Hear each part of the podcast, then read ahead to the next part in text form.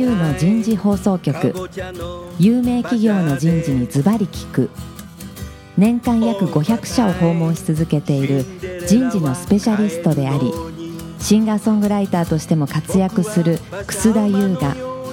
有名企業の人事を招いて企業が抱える課題や実際の事例を紹介しながら解決策を模索していきます。この番組は株式会社マネジメントサービスセンター。ビジネスコーチ株式会社。株式会社ワークスジャパンの提供でお送りいたします。管理職の僕があとはやるから。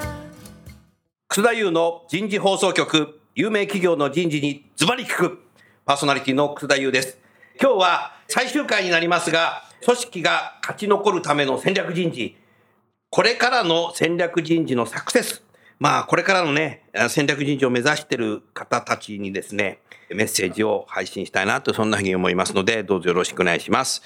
えー早速ゲストの方をご紹介いたしましょう。株式会社メルカリ執行役員 CHRO の木下達夫さんです。木下さん、今日もどうぞよろしくお願いします。よろしくお願いします。続きまして、株式会社マネジメントサービスセンター執行役員の福田敏夫さんです。福田さんどうぞよろしくお願いします。よろしくお願いします。最後に DDI コンサルタントの市川洋平さんです。市川さん、今日もどうぞよろしくお願いします。よろしくお願いします。さあ、木下さん。はい。先週話聞いててさ、メルカリのアメリカ。僕はさ、去年2回アメリカ行ったんですよ。今年もね、2回行くのかな。ただね、息子がスペイン好きなんでね、スペイン、ポルトガル行く,、んですけどね、アメリカに行くとね、僕はね、もともとロック、音楽が大好きで、僕も自分でシンガーソングライターやってね、CD も発売してるんですけど、去年はね、ネバダ州ラスベガスに行って、ウーバーで、もうさ、すごいなんていうのかな、小さなさ、もう掘ったて小屋みたいな CD ショップを探して行くわけですよ。そうするとね、もう1960年代のさ、レコードとかがさ、すごいロングテールなね、なるほもうど。ロングテールのなんかもう恐竜の尻尾、尻尾の先ぐらいのね、こんな日本に絶対ないぞみたいな、あるわけですよ。こういうのがさ、中古で売ってるわけですよ。なるほど。これはさ、もう将来さ、メルカリさんでさ、それアメリカのいろんなさ、レガシーないろんなものがさ、売りたい人いっぱいいるだろうから、それがさ、日本で買えたらさ、僕はね、エブリでメルカリだね。素晴らしい。この越境ビジネスやりたいっていうのは、あの、メルカリのロードマップに入ってます入ってんの？入ってます。長生きしよう、福田さん。ねえ。ね。まだまだ。まだまだ、人生100年時代。あと35年。ありがとうございます。さあ、じゃあ今日は最終回ということでね、これからの戦略人事を目指す方にね、何か木下さん、メッセージを伝えてほしいな。いかがですか、はい。戦略人事、自分でも、あの、本当これ面白い役割、ロールだと思ってるので、あの、多くの方にこの面白さを体験してほしいなと、しかも成功してほしいなと思ってるんですけどもまず求められてるもので、あちょっと意外かもしれないんですけども、戦略人事として成功しようと思ったら、まずはいかに事業を理解するかっていう。事業を理解するか。本当だよね。うん。で、そこが十分ではなくて、空回りしてしまっている人事の方も中にはいらっしゃるかなという感じもします。いらっしゃるいらっしゃる。うんはい事業を知るにはどうしたらいい、そこはあの好奇心好奇心？がまずは最も重要で、まず大前提だね。で、聞く？聞く。で、やっぱり、行く？聞く？そうです。うんどんどんあの入っていって、うん本当にもうこの事業を伸ばすための KPI って何なの何が成功要因なの何が強みなのと。で、マーケットにはどんなプレイヤーがいがいて、そこと比べて自分たちどうなのみたいな、そういったものを本当にその経営陣なり、メンバーとあの熱く議論できるようになれるかどうかっていうのが、本当にまず最初の出発点だと思います。なるほどな。そこ福田さん重要だよね。そうですね。まず授業を知るって、ここがもう本当のもう一番地一丁目だと思うんですよね。もう戦略人事、戦略ついてるところで、授業を知らなかったら、もう何もやれないですもんね。うん。その通りだと思います。なるほどな。じゃあまずそういう若い人でそういうことを目指すんであれば事業を知るっていうことで、事業の人と語れるように、はい。まずするってことだね。なので、あの、人事以外の経験を持ってるっていうことも、間違いなくそこにプラスになる場合も多いと思います。確かにね、日本の場合、総合職でローテーションでね、人事来る方もいるので、最初営業にいたとかね、技術にいたとか、そういう人が移動で来るので、営業にいたっていうのはいいよね。そうですねう。ん。GE のうんその人事リーダーシッププログラムが、はい私が本当にいた時は、うんあえて人事以外のローテーションもやりましょうと。そうなの？人事のリーダーとして育つためには、人事以外の経験があるべきだという、これもう信念ですね。で、私がやったのは、その財務の経験をしたんですけども。財務経験したのやっぱりその財務のことが分かって、あの、初めてビジネスが語れるよねと。その BL はとか BS はとかっていうのも含めてですね。そこを、いろんなビジネスは結局財務諸表で動いてるので、でそこを経営陣と同じこあの言葉で語れる。語れるえーそしてじゃあ IR の視点、その投資家からは何が期待されてるかとかっていうところ。財務諸表を読めるようにならなきゃいけないいうところが、まあ、一つのビジネスラングエッジだと思うので、まあ、それを分かりたいと思って、まあ、あの、ファイナンスの仕事をさせて、8ヶ月やったんですけども、まあ、これは本当に自分にとってはいい経験になりまし8た。ヶ月やったら読めてコメント言えるようになるよはいはいかなねり。財務諸表はだから人事なので、作れなくてもいいんだよ。読めればいいんだよ。そうですよね。うん。理解できて語れることは大事そうだよね。はい。おーで、もう一つ私がやったのは、実は人事リーダーシッププログラムをはい。卒業した後に、まあ本来であれば人事の仕事に就くのが 想定なんですけども、さっきのその人事以外の経験を持っていた方が、いい人事のリーダーになれるというその信念のもとに、うん。その自分から手を挙げて、うん。そのさっきの当時の日本の人事のあのヘッドをしていた八木さん、八木洋介さんから面白い、いいんじゃない？って言ってくれてですね認めてもらえたのは、うん。営業の部門において、そのシックスシグマのブラックベルトというロールを私はさせていただいたんですね。で、これはもう完全に人事外で、しかも営業なので、営業の部門のディレクター、営業、まあ、本部長の方に、あの、レポートをして、で、営業の部門の中におけるいろんなイニシアチブを推進すると。んで、そこはあの、プライシングのイニシアチブもありましたし、はい。営業の方が使っているそのシステムの改善みたいなものもありましたし、営業企画みたいな仕事もあったんですけども、フロントで営業さんと一緒にお客さんのとこ行ってありまして、すごくいい経験でした。で、その1年半があったので、やっぱりその人事以外の視点で、あの、どういうふうに、どういうお客様がいらっしゃって、どんなふうにその営業の方が日々課題を抱えながら仕事してみたいなものが目線ができたのは本当に良かったと思います。うん。あなた自分で手挙げてっていうのはやっぱすごいね。まあ、それを認めてもらったっていうのも認めてくれるはいカルチャーもすごいはいそこにね。も本当に感謝してます。で、その1年半終わった後に、私がそのさらに手を挙げていったのが、その工場。あ、工場ね。前回お話ししたも手挙げたんだ自。分が手を挙げて。っていうのは営業をやってる時に営業の方の悩みの一つはやっぱり自分がどんなにお客さんからこんな課題があるけども新しい材料出せないかなっていうふうなお題をもらったとしてもそのサプライチェーンが動かなかったら確かに。結局そのお客さんのニーズっていうのはそのまままあ他の会社さんに持ってかれてしまう。確かに。で、やっぱりサプライチェーンの方にもっとこういうことやってほしいんだよねっていうすごくいろんな要望があって、ただ言ってる、営業が言ってるだけだと、なかなかその工場の方にはやっぱりその距離感があったので、できません、できません、できません。で、そこで話が終わってしまってたんですよ。確かに。で、ここは本当に、あの、日本での、もしくは世界でのビジネスを取ってこようと思うなら、やっぱサプライチェーンを根本的にやっぱり見直す必要がある。っていうところに自分としては問題意識を持って、で、自分のその人事のバックグラウンドとその営業で、あの、1年半過ごした。で、しかも営業のリーダーたちとものすごくいい関係ができたのでその視点を持って、その工場に行ったら、何かしら仕掛けができるんじゃないかっていうので、自分から手を挙げたっていうのが背景ですね。なるほど。すごいな、それは。市川さん、今の話聞いててどうですか？我々がですね数多くのリーダーを世界中のリーダーをアセスメントした結果っていうのがありましてああるね。1万人以上のアセスメントの結果をレポートにまとめたハイレゾリューションリーダーシップっていうレポートがあるんですけれどもそこでですね人事の方人事のリーダーを務めた方から CEO 企業のトップになるっていう方が非常に少ないっていうことをトピックに挙げたえーページがあるんですけれどもそこはあの他の例えば財務出身の方が多い営業出身の方が多いですとか、まあ、パーセントが分かれてるんですけれども人事の方人事のリーダー出身という意味では1%っていうのが一応その1%なんだ。その調査における結果ではあったんです。で、そこで、レポートの中ではちょっとブレイクダウンをしていて、じゃあ人事の経験が長い方とそうじゃない方で一番大きく違うところはどこなんだろうかっていうところが今まさに、あの、木下さんからおっしゃっていただいたところで、ファイナンスだったんですね。うん。財務の知識。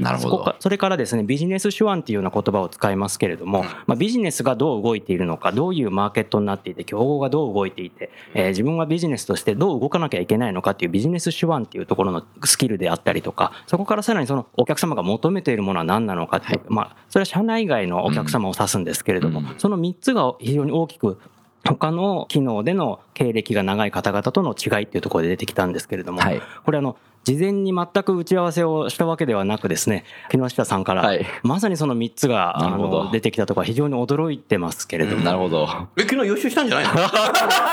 してないね。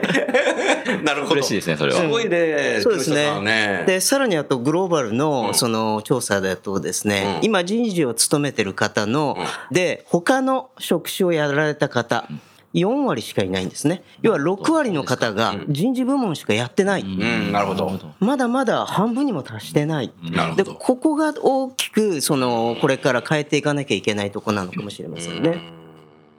だから計画的に企業がそうやって育てるっていうあり方もあるけど、自分でやっぱ手を挙げるっていうのがこれからやっぱ重要なんだろうな。もう非常に大きいと思います。うん、それとやっぱそういう経験をしないと戦略人事になれないぞっていうことも知ってるっていうことってよ、やっぱ先の先まで行くんだったら逆算して今何やんのっていうさ、1回目からのさ、そうですね自分をストーリーで語れなきゃダメ、自分のキャリアをストーリーで語らなきゃダメだね、これおっ。しゃる通りですね。ねえい。ろんな経験持ってることは重要だと思います。しかもあなたはさ、その P&G で相田さんの部下であってさ、GE でさ、八木さんの部下だったってさ、僕自身ものすごくよく二人知ってるけどもさ、色の濃いこの二人の部下をやった方って今までいないんじゃない？あなただけだよね。二人からっていうのは貴重かもしれません。ねえ、はい。貴重だね。ああ、なるほど。他にありますか？そうですね。人事のところで言うと、最初は人事の仕事で、私自身も採用からスタートしましたし、まあ人によってはロームとか、ね。あの、コンペンセーションとか、まあいろんなトレーニングとか、まあいろんなところからスタートすると思うんですけども、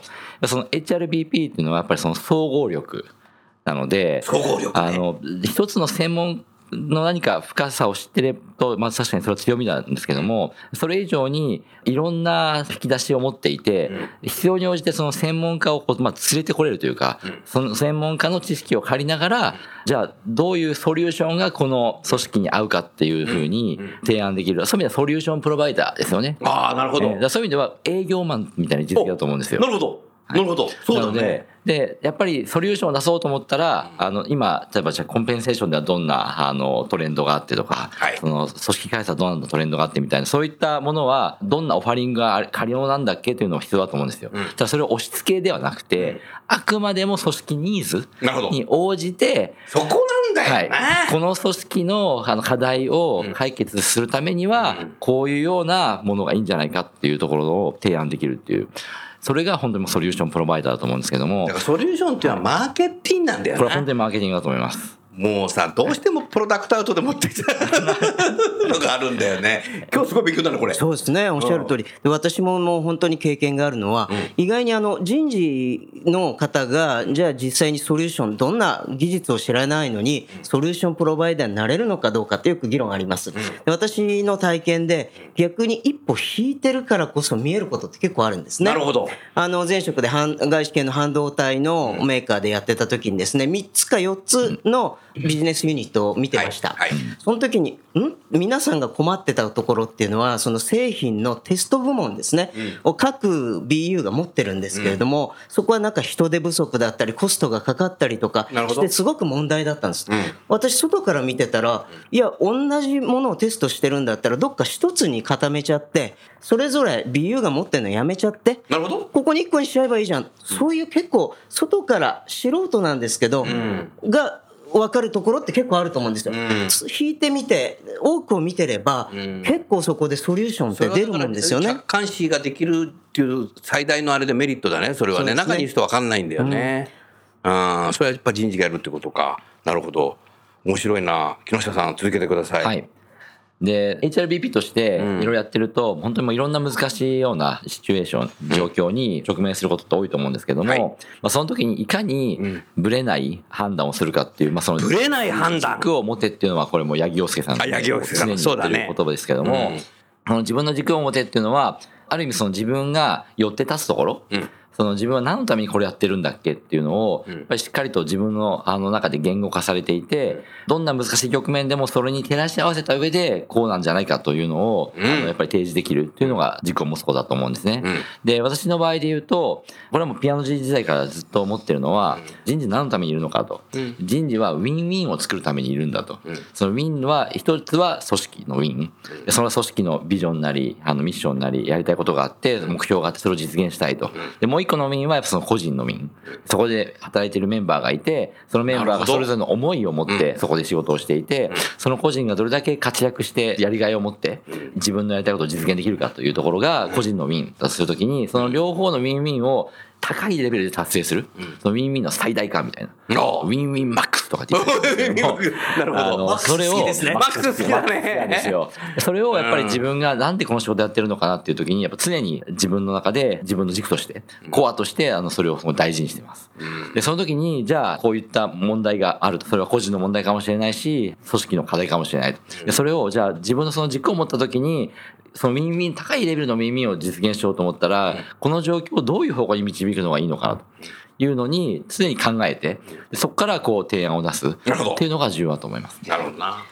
確かにそうかもしれないですね。よくタレントレビューなんかやりますよね。うんタレントレビューで BU のリーダーとかに話してもらいますと。で、チェックするポイントが、まあ彼らは大体4つぐらい出てきます。知識はどうか、経験はどうか、コンピテンシーはどうか、そして個人特性はどうか。大体この4つで終わってしまうんですね。なるほどでも大きく見落としがちな一つは、彼らの興味は何なのか。うん興味は何なのその人がやりたいことは一体何なのかってことを、そこがね、結構、他のものは言えても、そこだけ知らなくて、もう一回彼とワンオンワンでそれ聞いてきますと、その話をした時に今度はその方がすごく輝き出してくる。なるほど。うん。こんなことをね、やっぱり興味とかやりたいことうん、これは人間が輝いていくためのウィン、まさに個人のウィンっていうのはそこにあるんかもしれないですね。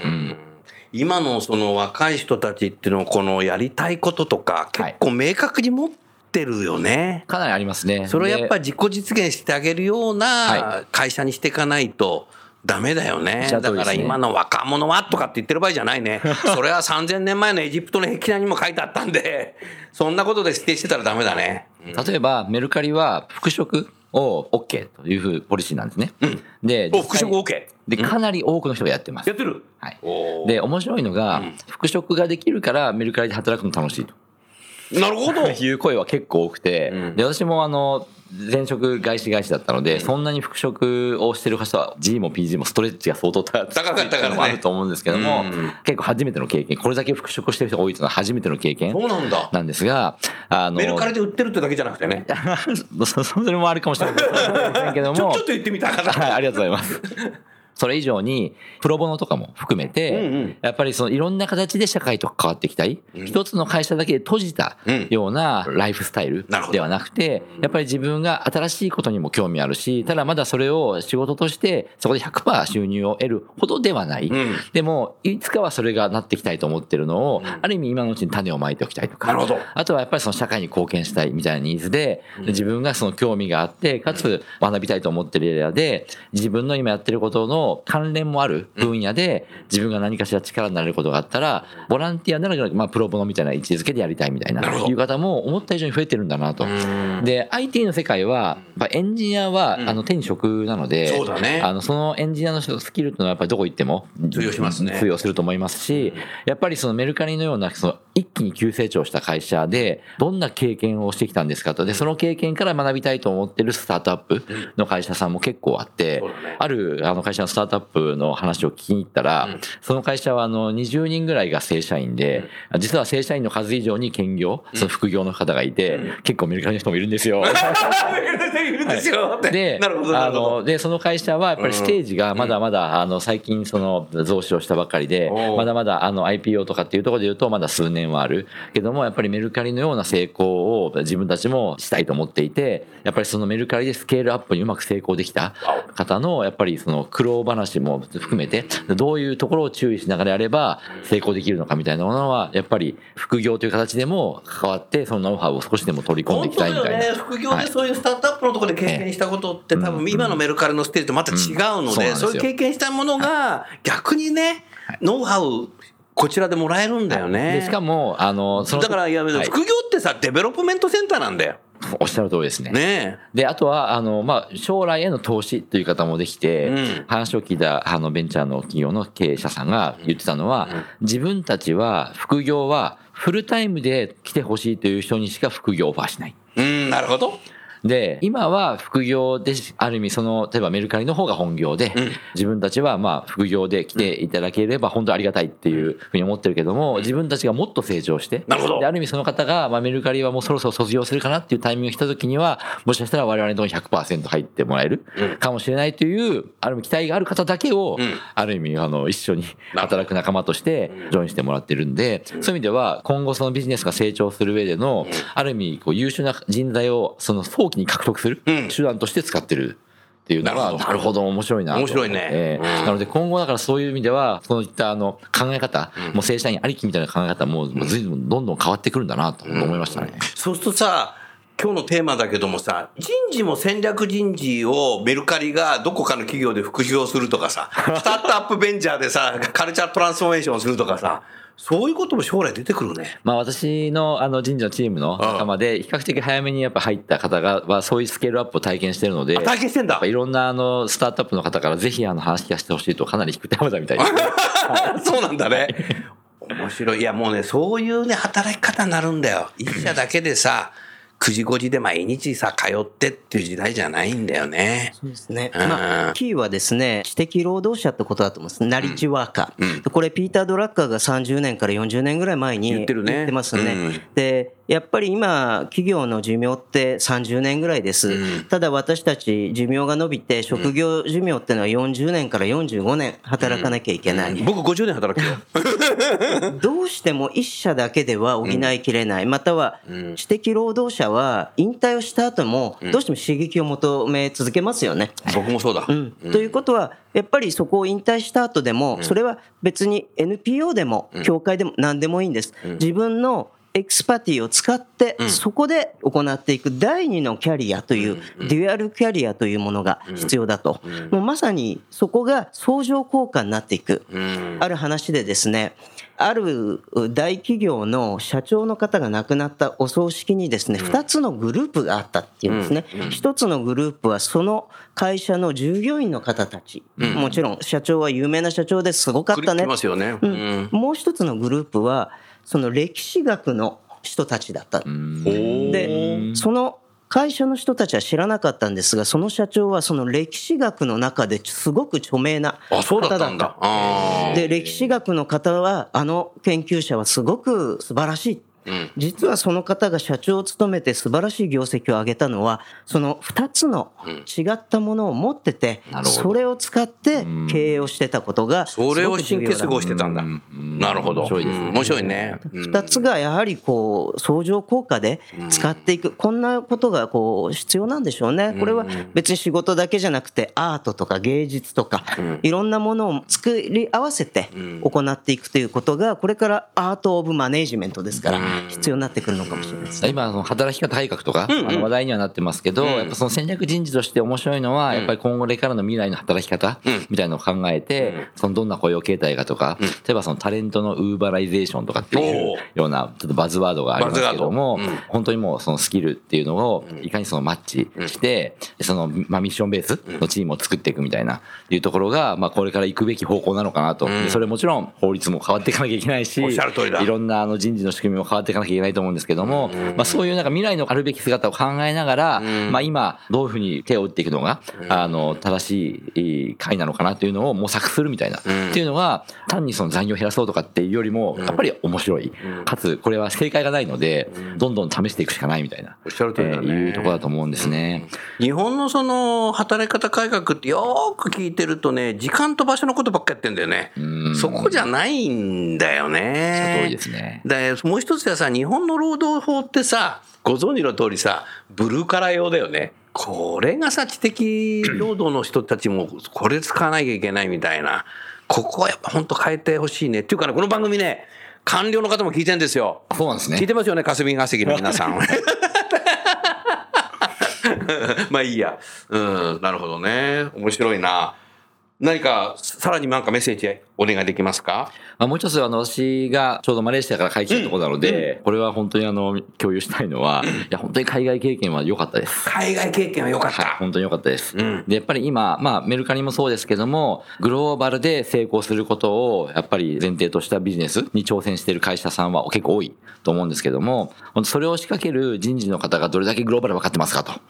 いうのは、あの、本当にあの、かけたい問いかけで。で、私自身、まあ、別局市場ではなく、たまたま P&G とか G とか、グローバライゼーションとしては進んだ会社で経験をしましたけども、あの、日本を離れて、もう完全に自分がマイノリティ。マイノリティになる。えーで自分は例えばマレーシアにいた時は、自分のその事業部のその人事責任者やってましたけども、APAC の、日本人私だけで、うん。あとは8カ国から来てるんですね。8カ国。はい。その時の CEO はパキスタン人。で、えー営業はイタリア人で、えーサービスのリーダーはオーストラリア人で、CFO はマレーシア人みたいな、そういう、本当ミックスグループで。で、その本当にもうインターナショナルでダイバーシティな中で、人事としてのプロとしてのリーダーシップを発揮する経験っていうのは、あの、もっと多くの方に経験してほしいなと思いました。で、本当にこれが多国籍、あの多様性を実現しながら、どの世界に出てても強い組織を作るっていうのの、本当にその例っていうのをもっともっと増やしていきたいなと。で、私がその一緒に仕事パートナーだったその APAC の CEO のパキスタンの人の彼は、GE のパキスタンで一営業社員として入社したんですね。おお。28歳で。28歳で。で、その時は本当にもうあの部下とかもなくて、パキスタンの中でその機械、G のあの設備を売るような営業だったんですけども、ものすごく能力が高くて、その後ドバイで中近東の仕事をして、その後東南アジアに呼ばれて、サービス部門のリーダーをやって、10年で APAC の CEO になってるそれすごいね。アメリカの会社ですからね、パキスタンの別に特にパキスタンであることが何かないですよね。ないね関わりには関わり。どの国で採用されようが、一営業担当で入ろうが、本当に能力が高ければ10年で APAC の CEO になれるというのが、やっぱり素晴らしいなと。ちょっと日本企業さん、その現地法人ナショナルスタッフっていう言葉使うのやめようよって。本当おっしゃる通りですね。本当だね。いや、でも、でも今の木下さんの話は本当重要で、もうね、日本列島限定社員やめよよく、まあ、日本企業でよくまあ言われてるのは公平と平等ですよね。みんなが平等で年次何年だから課長になるとかという平等主義なのか公平っていうのはまさに先ほどの木下さんのお話じゃないですけども能力のある人間は早くそのポジションにつける。これが公平だと思うんですよね。平等と公平。これなんか同じように取ってしまいますけど全く違うことなのでここを少しねもう一回見直す必要あると思います。今、ピーンって言ったら何かと思った。メルカリから来た。総額1億円分のポイントが1000名様に。このさ、ラジオ本番中にピーンってなるこれメルカリだったよ、このポップアップ。ありがとうございます。これコマーシャルです紹み。まあいいや、続けよう。うーん。市川さん、今の話聞いてていかがですか？あの海外経験というところで、うん今日ぜひお伺いしたいと思ってたところがありまして、はいはいあの木下さん一度サバティカルというか長期休暇をお取りになられてると思うんですけれども、はい何知ってんの？っと調べたの？予習してきまして、はい。すごい。ありがとうございます。すごいね、彼は。うん。こうキャリアを積んでいく中でですね、まあこう空白を空けるというか、まあ、休暇で一度離れるというのは勇気のある決断でもあるのかなとも思いましたので、はいはいまあ、そこの中でどういう動機で、はいまあ、そういったことを取ろうと思ったのかということと、まあ、先ほどの話でまあ人間としてなのか人事としてなのか分かりません。が、まあ、そのコアを形成していく軸を作っていくという上で、はい。まあ、何かこう得たものがあったのかというところをちょっとお聞きできればと思ったんですけれども。あの、自分はですね、学生時代に1年間休学をして、うん。でそこで、あの、世界一周の、いわゆるバックパッカーの放浪旅行を、アジア、アフリカ、南米でやったっていうのが、あの、実は初めての海外経験。八木さんのロシアみたいなソビエトみたいな。超近いかもしれないねねうん。で、それが本当にもう原体験で、その時にやっぱり自分がいかにこう視野が狭かったかとか、まあ、世の中の数だったかという気づき、世界は本当にいろんな様々なシーンがあって、で、せっかく地球で生まれたからには、まあ、自分もその地球のこので生きる面白さっていうのは味わえるそのグローバルタレントになりたいなっていうのは、本当に学生の時に思って、それで最初に入った会社が P&G そういうことだったんだ。だったっていう。はいなるほど。うん。で、えーその原体験があったので非常に良かったんですけども、そこから入った会社がその P&G で、その後まあ GE で、でやっぱりその日本の企業に入ったわけではないので、日本で採用された社員が次々に海外にその駐在とかで送られてというモデルじゃないですよね。そうだね。えーなので、幸い私はあの GE であの海外経験とかさせてもらいましたけど、ただあのずっと行きっぱなしみたいな、そういうなんか日系のあの商社の方とか、メーカーの方とか、いうような感じではなかったので、例えば、比較的近い国、中国とかはもうしょっちゅう行ってましたけど、例えばアフリカとか南米とかなかなか行くチャンスないですよ。なるほど。えーで、それで、ふっと気づくと、まあそれからあの20年ぐらい経ってて、やっぱ随分変わったよなと。変わりましたえねー。でうん、自分が初めて行って、そこでこう見た景色で、あ、地球ってこうなってんだ、みたいな。地球ってこうなってんだ。で、やっぱり行ってよかったのは、あの、0と1の違いっていうのは本当にあって、一回行って景色を見ると、あ、この国ってこうなんだっていうのが一つの、その深くは知らないけども、その0と1の違いは大きいじゃないですか。で、あ、こういう景色があって、そこは私が日本に帰ってきた後でも、あそこでああやって生活してる人たちがいるんだなっていう、常にこう、シンクロできるっていうんですか。で、それがだんだん20年経つと、その記録が相当あやふやになってくるし、新興国は何せ変化も早いので、早いから。やっぱいろんなそのニュースとか、もしくは中国は特に変化が早かった。そこだけは定点観測してたので、やっぱ自分がちょっとその、オールドデートっていうんですかね、ことを更新しなきゃいけないなという。なるほど。すごくあ問題意識としてあって、で、それが仕事上でできたらよかったと思うんですけども、やっぱり自分のその仕事上ではそれは難しいとなったので、ここは思い切って、そのもう一回自分をなんか再投資みたいな、いうところで、その自分のなんか世界観みたいなのをもう一回、あの、アップトゥデートしたいなと。なるほどいうのがそう思い切ったところですね。で、やっぱりその自分のその原体験になってるので、これはある意味キャリアの中で今後さらに自分がグローバルの舞台に活躍するためには、その必要な更新うん。っていうふうに思っていて、いろんなあの変化が激しい中で、あ、ここまで変化してるのかっていうのを見に行きたい。で、実際行ったら、やっぱ本当面白かったのは、中国がまあ一番変わってる度合いは大きいと思うんですけど、その20年前と比べて。変わったよ。だって地下鉄がどんどんどんどん増えちゃって。もう別世界ですね。ねで、一方で、変わってない国っていうのもあって、あったあります。で、エジプトとか私も一つ挙げたいですけど、うん。なんかこあこんなに変わってないのかみたいな。で、いくつかやっぱりそのいろんな要因があって、その政治的な要因があったり、経済的な要因があったり、そうだねあれこんなに変化のスピードで20年の間に随分差がついちゃったんだなと。っていうのはやっぱ自分なりにやっぱり面白い発見だったんですね。ただ本当にあの20年前とやって、やっぱよく分かったのは、その前はネットもなかったんです。なるほど。なので、口コミでしかないみたいな、その、情報は。で、今2回目仕事、あの、ワールド、もう一回世界一周してみたら、もう本当にもう、いろんな旅人のブログとかも見れるし、ん。なるほど。いろんな経済的なデータとかも、あの、取れるのでね、もう相当アクセス可能なんですね。で、かつ iPhone 持ってけば、どこでも GPS で、あの、Google マップで、道もわかるみたいな。おっしゃる通り。なんて便利なのやろうと思ったんだ本当だね。で、で、エアビーもあれば、うんうん。あの、まあ、ブッキングドットコムで、ん。あの、大体ですね、1ヶ月先ぐらいの予約をしてるんですよ。おあの8ヶ月旅行し続けるんですけど、やっぱ自分は今、例えば中国にいながら、じゃあ次行く国の予約みたいなっていうので、次の次ぐらいまで予約してはい。なので、1年間の大体の大まかスケジュールはあるんですけども、まあそれは相当フレキシブルに変更しつつ、あの今は、あの例えばあのケニアにいますと、えっと、1ヶ月後はどこにいるかなみたいな。あっていうとね、ナミビアかなみたいな。で、じゃあナミビアのちょっとね、あの、どこに行くかっていうのを考えて、えじゃあまず宿予約しようみたいな。なるほど。っていうのができなかったですね、20年前は。できなかったね。今できるんだね。そこは、こうネットの時代って、本当になんか旅行の仕方もかなり劇的に変わって、でそれが楽になったところもあるし、逆に寂しい部分もあって、そこのなんかこう、あの変化は本当に個人的には面白かったです。その経験が木下さん自身が、なんていうのかな、アドベンチャーのベンチャーのはいネットベンチャーに来たっていう。投げましたね。投げましたね。え？はい、まあでも、やっぱりなんか違う世界を見てみたいという好奇心は同じです。はい。ねえ、だからあなたさ、ずっとあれだけど、本当に第一次産業革命、第二次産業革命に起業した P&G と G にいながら、いきなりさ、第四次産業革命の来ちゃったから何があったのかなと思ったけど、今のさ、サバティカルだよ。で、ちなみにサバティカルっていうのは休職なの？それとも休暇なの？いや、私は本当にもうこれ認められなかったら、もうやめますぐらいな感じであの言ったんですけど、当時日本の人事責任者の八木陽介さんが、はい。面白い。面白い。と言っていただいたので、あの、まあ、特別賞にしていただいたので、まあ、給食ですね、給食。あ給食でね、はい。なるほどという形で行ねいやってきました。ー面白いね、で、それで GE のキャリアがさらに続いたので、うん。日本の GE の人事責任者の仕事もさせてもらいましたし、まあその後、そのマレーシアに行って、そのアジア全体みたいな仕事もできたので、ん。あの時に給食が認められてなかったら、もうおそらく他の会社に行ってたと思うと、本当にもう感謝してますね。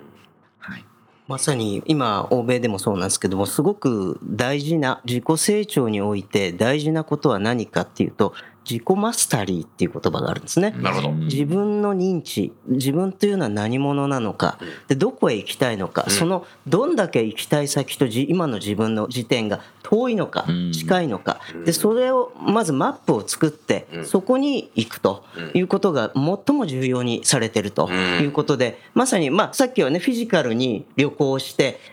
1ヶ月先にどこにいるんだろうかってもうまさにこの自己マスタリーの世界ですよね。でこれが仕事の中であったりとか人生の中であったり自分の位置行きたい場所どんだけ近いのか遠いのかここができてくれば非常にみんながこう成長している感がこう感じると思うんですよね。はい、ありがとうございました。ちょうど時間になってしまいましたのでね、朝までやりたいけど、そうはいかないので、はいこれで番組を終わりたいと思います。リスナーの皆さん、1回からですね、継続聞いていただいていかがだったでしょうか。非常にですね、やっぱ戦略人事っていうのはこういう志でやっぱやっていくっていうのが非常に必要だなと。さらに、やっぱグローバルな時代なので、自分もね、日本列島から飛び出ると。いうこともサバティカルということも含めてですね、自分自身のキャリアは自分自身で成長するようにですね、仕掛けていくことが必要なんじゃないかなと、そんなふうに思いました。それでは最後にゲストの方をご紹介して番組を終わりましょう。メルカリの木下さん、マネジメントサービスセンターの福田さん、DDI の市川さん、第1回からどうもありがとうございました。ありがとうございまし。た。